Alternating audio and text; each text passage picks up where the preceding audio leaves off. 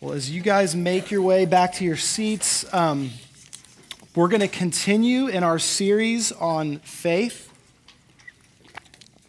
Um, I ended up settling on the title Faith to Love.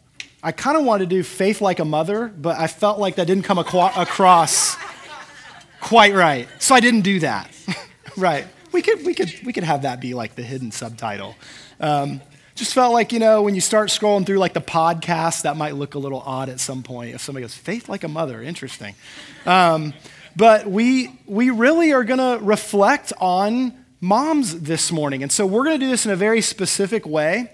Um, we're going to look at Mary, and we're going to we're going to look at her as, as a mom. And my hope is this number one, that we would recognize that there are some things that she reflects that all moms do. There, there, is, there is something that you as moms do, that our moms have done for us, that are reflected in Mary's life. And so we're going to look at her life and have some, some gratitude and awareness of, of ways that moms love us really well. My, my hope this morning is that we will see a reflection of God's heart as we look at the way moms love us. Um, I don't, I don't want to get too weird or controversial here for you, but you know, women reflect who God is. We, we use very masculine terminology in referring to God. He's God the Father. And I think that's appropriate because we see that in Scripture.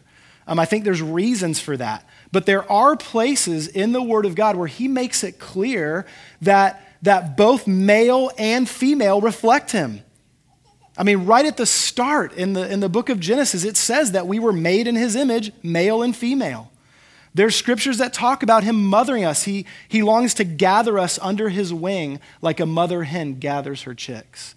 And so um, I just worry at times we swing so far to avoiding getting weird and referring to him as a she or something that, that we miss that the feminine side of humanity reflects God's character and nature in his heart.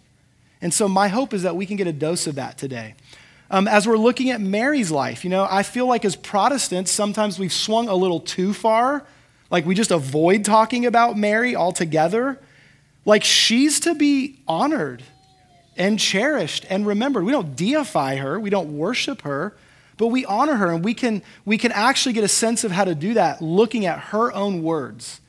In Luke chapter 1, verses 48 and 49, she says about herself, this, this awareness she's coming into that, that she gets to bear the Son of God. And she says, For he, speaking about the Lord, for he has looked on the humble estate of his servant.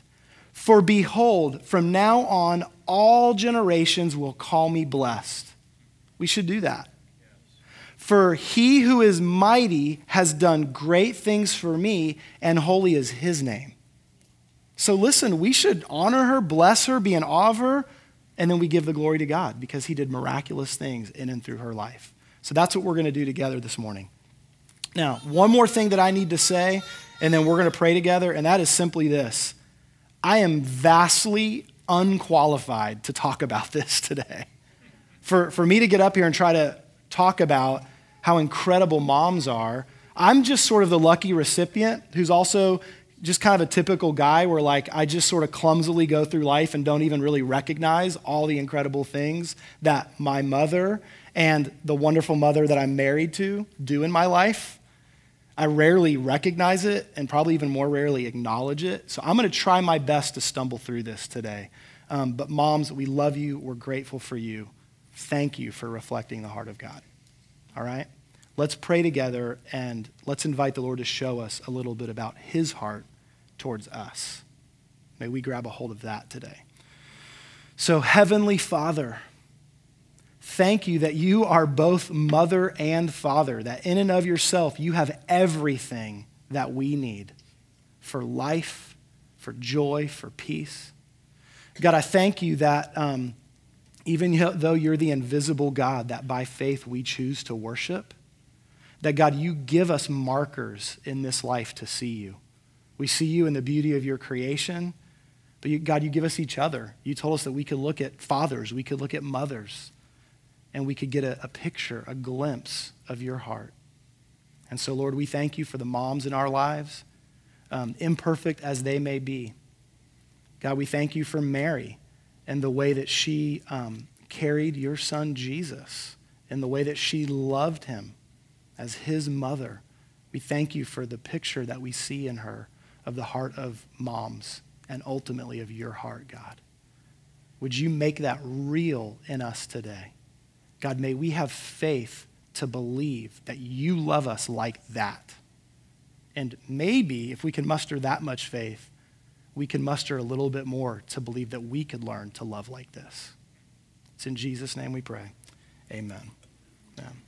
All right, so we're going to look at three basic things. This by no means encapsulates all that makes up a mama, but we're going to look at three specific ways when we look at Mary's life um, where she reflects the heart of what a, what a mom is. And so the first thing that moms do is they believe in us.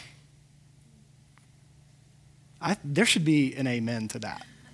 Moms believe in us. Have you ever heard an athlete give a speech after they receive some sort of award? What? They rarely say, Dad, you're the best. I love you. Thank you. It's mom. It's like, this is for my mom. I love my mom. I'll never forget, um, I'm an NBA guy, and so I remember when Kevin Durant won the MVP you know, at the end of his speech, it was this great speech. You should watch it if you care about that sort of thing. But at the end of his speech, you know, he just does this like, Mom, you're the real MVP line.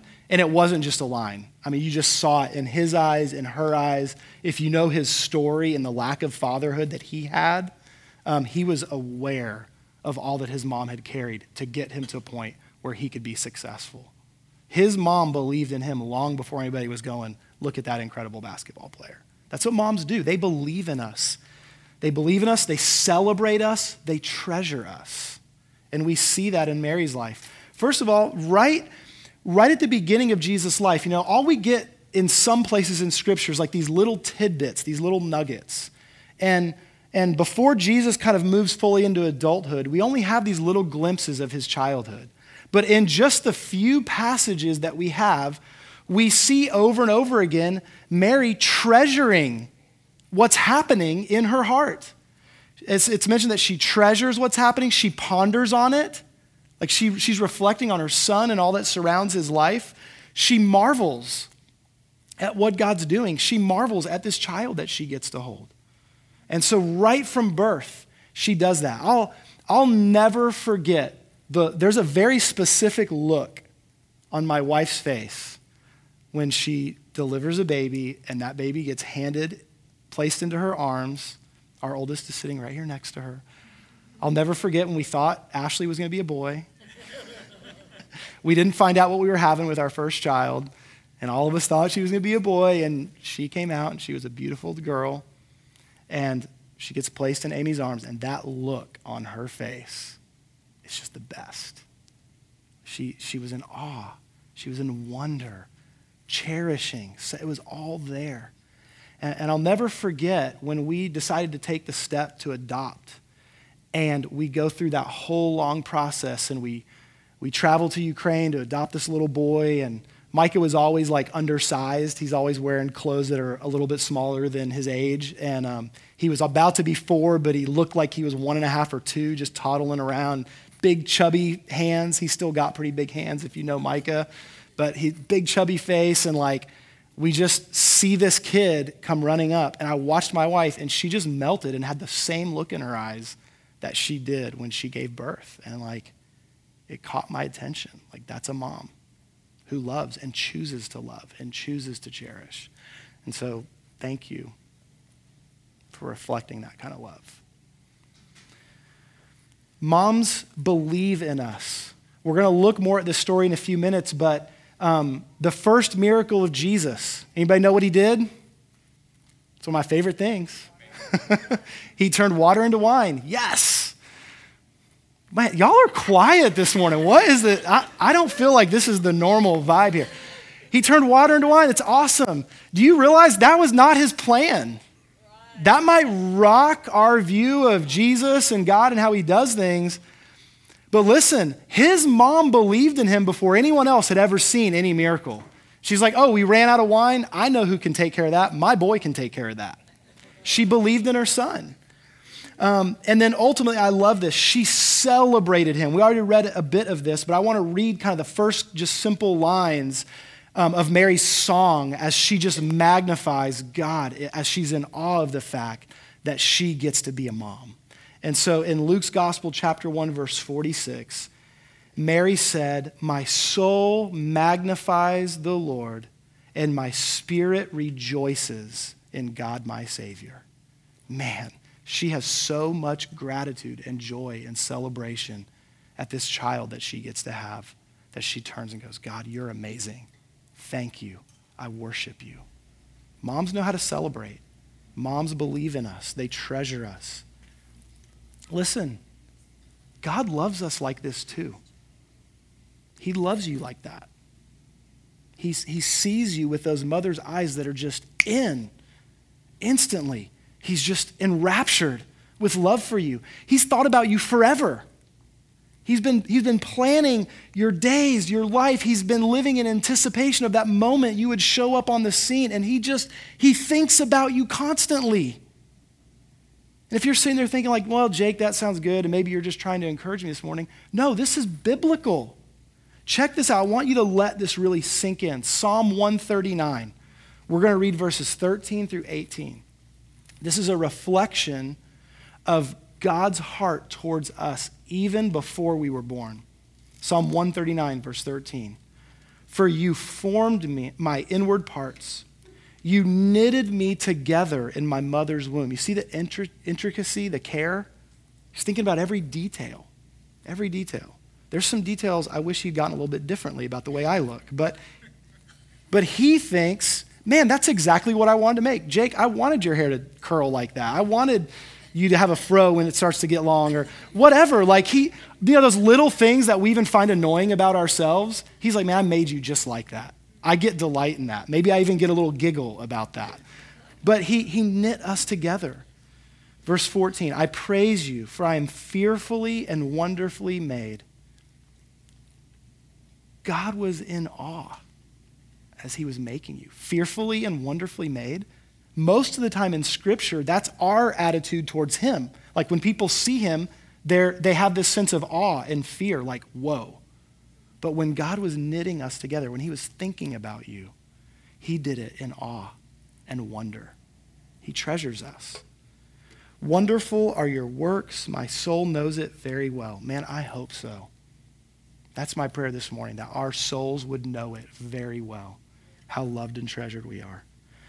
My frame was not hidden from you when I was being made in secret, intricately woven in the depths of the earth. Your eyes saw my unformed substance.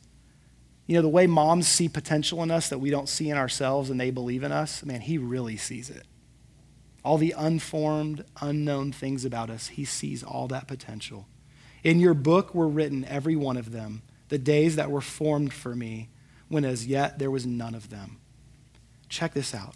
How precious to me are your thoughts, O God. So he's, he's reflecting on God's thoughts towards us. How vast is the sum of them. If I would count them, they are more than the sand. I awake and I am still with you. I want you to think about that for a minute. He's saying God thinks about us constantly. His thoughts towards us are vast. And when we wake up, He's there. Any moms in the room ever just sat there and watched your kids as maybe like they fall asleep, you know, on your chest, or you're even watching them in their bed or their crib and just kind of watching them sleep there? Like that's what, that's what moms do. We cherish our kids even when they're asleep. And we're taking care of all the stuff they can't take care of, man, especially when they're little. We're taking care of everything, right? Y'all are taking care of everything. I'm just sleeping. Um, no, y'all are taking care of everything. Like, you treasure them. And so even when we wake up, it's like, boom, there's mom. There's mom right there, right where I left her. That's, that's our Father's heart towards us. He's right there. So God does this. He believes in us, He celebrates us, He treasures us. All right, second thing that's really cool about moms um, is that moms can say and do the things that only a mom can say and do. So they treasure us, but man, they'll also tell us what is up. In fact, it's, it's the very fact that moms do treasure us that moms do celebrate us, that they have the right to say the things that need to be said. Mom can say those things, and I can still know she loves me, but man, she is not happy right now. Moms challenge us, they correct us, they embolden us, they speak things into being, like they fill us with courage. They stand by us. They stand by us. Those are some of the hard things that moms do. They challenge us, they stand by us, they fill us with strength and courage. And so I want to look at some examples of this in Jesus' life. Um, so we're going to take a look at the story of Jesus, where he's now about 12 years old, and they've journeyed to Jerusalem and they've celebrated together, and they're supposed to be heading back to their hometown, but Jesus has stayed behind and he's in the temple, um, um, blowing away the, the priests and stuff with his questions. And so his parents are in this frenzy as they've traveled days. Like they're probably in this, this family caravan type group and start to realize, man, we thought Jesus was with his cousins and his friends, and he's not here. Where's he at? And they're doing what any parent would do. They're freaking out. They are panicking. And they can't find him. And so, exasperated, they rush back to Jerusalem and are looking everywhere. And we're going to pick up the story in Luke chapter 2, verse 46. After three days, can y'all say three days? Now, I don't want to make y'all admit any of your shortcomings as a parent on Mother's Day, but just kind of like inwardly nod if you've ever like kind of had your kid missing for a few minutes at the grocery store. Maybe you left them at church on a Sunday and drove all the way home one time. My little brother John, man, he just got left. I don't know what happened. He turned out great though, but right? We like parents, we've all experienced at least a brief moment of like, "Oh my gosh, I'm in panic. I have no idea where my kids are right now or one of my kids is." It's a terrifying feeling. Like, don't read this like it's some silly Bible story. They couldn't find their 12 year old son for three days. This is the moment where you're horrified, terrified, scared to death, and then you find out he's perfectly fine and you're ready to kill him. Because it's like, what? You, you actually need to be hurt or in trouble as a kid when you're gone for that long. Because if you're okay and just wandered off, man, you're in trouble now. Listen, that's, that's where Mary's at. Like, can y'all get there? That's where she is in the story. Three days of looking for a 12 year old son. She's going crazy. And so they find him in the temple, verse 46, sitting among the teachers, listening to them and asking them questions. And all who heard him were amazed at his understanding and his answers. And when his parents saw him, they were astonished. I'm going to tell you more about that word in a minute. They were astonished. And his mother said to him, Son, why have you treated us so? Behold, your father and I have been searching for you in great distress. No kidding, you're driving us crazy. We've been desperately looking for you. How could you do this to us? You're just sitting here casually. We're going crazy here. This word astonished, it, it has like this, it's this really full, deep word. It means both terror and admiration. Isn't that wild? It means terror. Like I'm, I'm scared and I'm nervous and I'm blown away, but also like there's a sense of, of admiration there. And it's like, wait, something special is going on here, but also like, are you kidding me right now? Really? You couldn't have given me a heads up you were going to hang out in the temple for a few days and figure out what these guys think they know? But, but that's like only a mom could hold terror and admiration in her heart at the exact same moment in time with their kid. But moms do that. And so she's letting them know what's up. Verse 49 And Jesus said to them, Why were you looking for me? Did you not know that I must be in my Father's house? And they did not understand the saying that he spoke to them. And he went down with them and came to Nazareth and was submissive to them. And his mother, mother treasured up all these things in her heart. She corrects him. He, he submits and comes willingly, but yet that cherishing hasn't changed. She's still just kind of in awe of her kid. Moms, y'all do that so well. You walk that line of holding us accountable, teaching us the things that we need to be taught, correcting the things that need to be corrected, and yet you keep believing in us. It's kind of amazing to me, honestly. I mean, I, I've had people in my life with really every right to go, I'm kind of done with that guy. He's shown me enough to go, eh, I think I'm, I think I'm over that. I think I can move on. And yet, our moms who know the most about us and have seen us at our worst are the ones that stick with us. They stand by us. Yeah, they're going to say the things we need to hear, but it's out of love. It's motivated by love. That's God's heart towards us. He sticks with us, He stands by us, but He says what needs to be said. All right, second story. I mentioned the wedding at Cana in passing, and I just want to briefly share some of it here. So, Jesus is at this wedding. Um, it's not his time yet to start his ministry or to do miracles, and yet they've run out of wine, and so his mom shows up. And in John chapter 2, verse 3, says, When the wine ran out, the mother of Jesus said to him, They have no wine. You know those moments when you're saying more than the words that are coming out of your mouth? Like, Jesus fully understood what his mom was saying. It wasn't a passing comment like, oh, they've got no more wine. She's saying, hey, buddy, what are you going to do about this? Y'all catching that? He caught it. Verse 4. And he said to her, Woman, what does this have to do with me? My hour has not yet come. He knows the weight that is behind that question. She's asking him to fix this problem. And the Son of God says, It's not my time. I'm not supposed to do a miracle yet. This isn't it. I don't know what, what it was supposed to be, but he's going, hey, this isn't it. And in typical mother's fashion, like only a mom can do, it's not just that she tells him to do it anyways, she ignores him. She ignores what he's saying and just turns to the servants there and says, Do whatever he tells you. And so Jesus is like, All right, mom, you're the mom. You got it.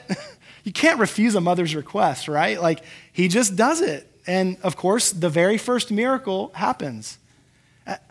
I think it's so cool that one of, one of the miracles that most reflects the work that Jesus came to do happened because he obeyed his mom, because he listened to the instructions of his mom. It's this perfect picture of what he came to do for us. His first miracle is taking water and turning it into wine. What's he doing the next time we see him holding a glass of wine? Saying, this is, this is my blood that's shed for you for the remission of your sins. His mom showed him what sacrificial love looked like. And he walked that out his whole life. His mom saw the miracle worker, but that's not all she saw because, because moms stand in the place where no one else will stand. Moms don't just correct us sometimes, get on our case sometimes when we need it, stand by and, and love us and encourage us and believe in us. They stand there when life is hard, when everyone else disappears. All these manly men, these disciples, these fishermen that had given three years of their life to stand by his side, to follow him, to take a stand for Jesus.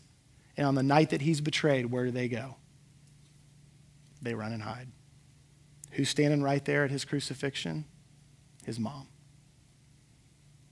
Right where he knew she'd always be, standing by his side. See, this is, this is the hardest job of a mom, is to stand in that place nobody else will stand. But in our moments of greatest pain and weakness. And listen, the cross wasn't a failure for Jesus, but it represents our failure. And our moms will stand there with us in our greatest moment of failure. Moms are awesome like that. They never leave us and they never forsake us. Who does that sound like? This is what God's like. This is what God's like. He stands by us. He'll address the hard things in order to help us grow but he never gives up on us. If you want a picture of this in your own time of reflection, this is in my notes if you want to look at it later. I want you to hold two passages kind of together and reflect on how God is like this. It's the passage in Luke 15 where we have the story of the loving father who had two prodigal sons. And watch how he loved them faithfully, never giving up, standing by them.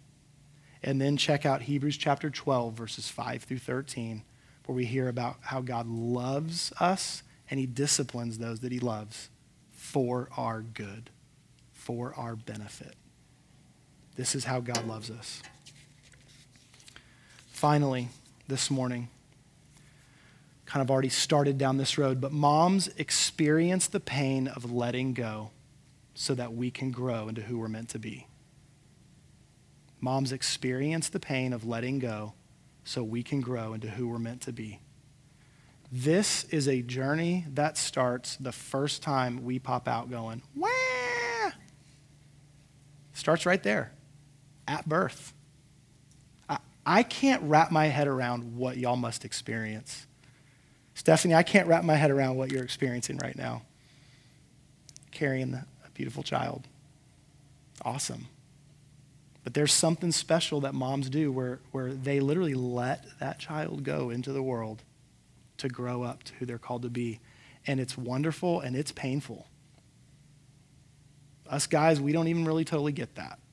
I know that's my flesh and blood right there, but there is stuff I don't get that my wife does. Um, this is alluded to right at the beginning of Jesus' birth. Mary brings him to the temple to be um, consecrated. And in Luke's Gospel, chapter 2, verses 34 and 35, the old man Simeon, who'd been looking for the Savior his whole life, comes walking up and has a conversation with Mary. And Simeon blessed them and said to Mary, his mother, Behold, this child is appointed for the fall and rising of many in Israel, and for a sign that is opposed, and a sword will pierce through your own soul also, so that thoughts from many hearts may be revealed. From birth itself, life as a mom is learning to let go. There's a special bond that none of us guys will ever get, and there's a unique wound that you moms carry because you love us, because you sacrifice, you let go. Um, as children age, as they get older and older, right, there's this process of learning to let go. And look, I, I know there's aspects of what Jesus is saying here in this passage. I'm, I'm not trying to make it more than it is, but like, just hear it as a mom this morning, okay? In Matthew's gospel, chapter 12, Jesus is in the middle of ministry and his mom's outside going, Hey, time for some family time. Trying to, her and, and some of his siblings are trying to call him out away from ministry. And in the middle of him doing what he was called to do, in Matthew 12, verse 46, it says this While he was still speaking to the people, behold, his mother and brothers stood outside asking to speak to him. But he replied to the man who told him, Who is my mother and who are my brothers? And stretching out his hand towards his disciples, he said, Here are my mother and my brothers. As our kids grow, mom starts to fall into the background. And one of the ways you moms love us so well is, is you release and you learn to let go. You don't squash that development, you don't squash that growth. You move from that nurturing, tender, caring to like releasing and celebrating and being a cheerleader watching, watching your kids go on to other things. It's a risky move, but you guys do it for the sake of life. You let us be who we're called to be. It's awesome. And ultimately, at Jesus' death, we already talked about this. His mom's there as he's on the cross, the ultimate letting go, the ultimate sacrifice. There's this incredible um, sculpture. We can put it up on the screen. I was really, Amy and I got hugely blessed to get to go to Italy a few years ago. And on our trip, we went to Vatican City at one point, and you go into St. Peter's Basilica, and there is this, this beautiful carving. This is the Pieta. Is it up there? Okay, Michelangelo formed this out of this piece of marble. I want to read you a little bit about him and this. Um, Michelangelo carved a number of works in Florence, but in the 1490s, he left Florence and he ended up in Rome. And in 1497, a cardinal there commissioned Michelangelo to create a work of sculpture to go into a side chapel at Old St. Peter's Basilica in Rome. The resulting work, the Pieta, would be so successful that it helped launch Michelangelo's career unlike any other previous work he had done. He claimed that that block of marble he used was the most perfect block he ever used. and he would go on to polish and refine this work more than any other statue he created. Now, one of the things that's so unique about this is the way he shaped it. This is not meant to reflect Mary holding Jesus at his death. This is meant to reflect Mary holding her infant son and seeing into the future of what the sacrifice was going to be. If you look at where her eyes are fixed, it's down in her lap. She's not looking at his face. If you look at her face, she almost looks younger than he does. It was on purpose.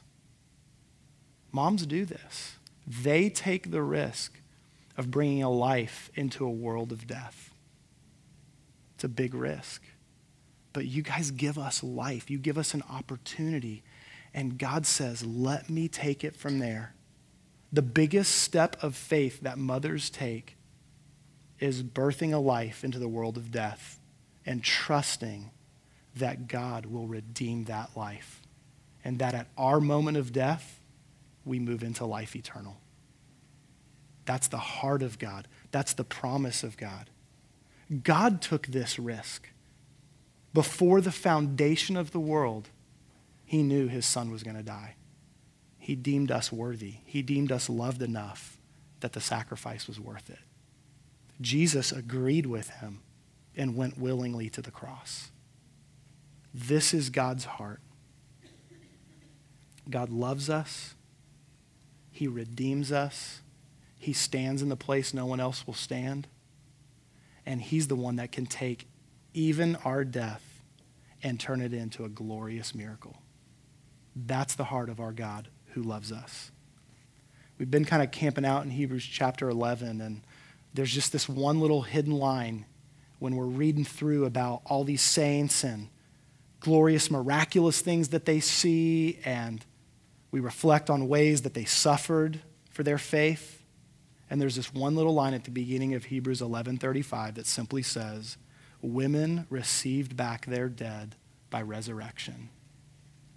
Moms, I just want to encourage you, it's worth it. Hang in there. Thank you for hanging in there with me. It's worth it. Hang in there. God is with you. He loves you. He sees you. You're not a failure.